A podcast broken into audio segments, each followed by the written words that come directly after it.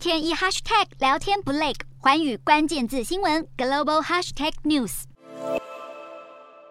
新加坡总理李显龙在四月时亲自召开记者会，为的就是宣布新国财政部长黄循财被指定为第四代团队领导人。现在黄循财更被升任为副总理，代表被高层视为准总理人选。而李显龙如果放假或者出访，将由黄循财代理总理。这项新人事案已经在十三号生效。四十九岁的黄循财曾经担任国会议员、国家发展部长和教育部长等职务，在去年五月接任财长一职。新冠疫情爆发后，他带领抗疫小组，曾经多次亲上火线，说明防疫政策。外界认为，这一次新加坡执政党人民行动党的领导阶层交替，标志着新加坡的后李光耀时代。新加坡在国际情势上向来不希望要在美国和中国之间选边站，因为能透过与不同大国之间的良好互动而从中获益。但在美中、欧中以及日中关系紧张关系日益升高下，黄循财未来能否继续不向任一方靠拢，仍然很难说。而且对内也面临许多挑战。执政十八年的李显龙，或许因为没有重大政绩，被认为无法走出父亲李光耀的影子，凸显自身的执政特色。李显龙最最新的脸书发文表示，新加坡新一代的领导阶层已经成型，新国下届国会大选最晚将在二零二五年举行。黄循才未来能否带领新加坡走出新局，也备受期待。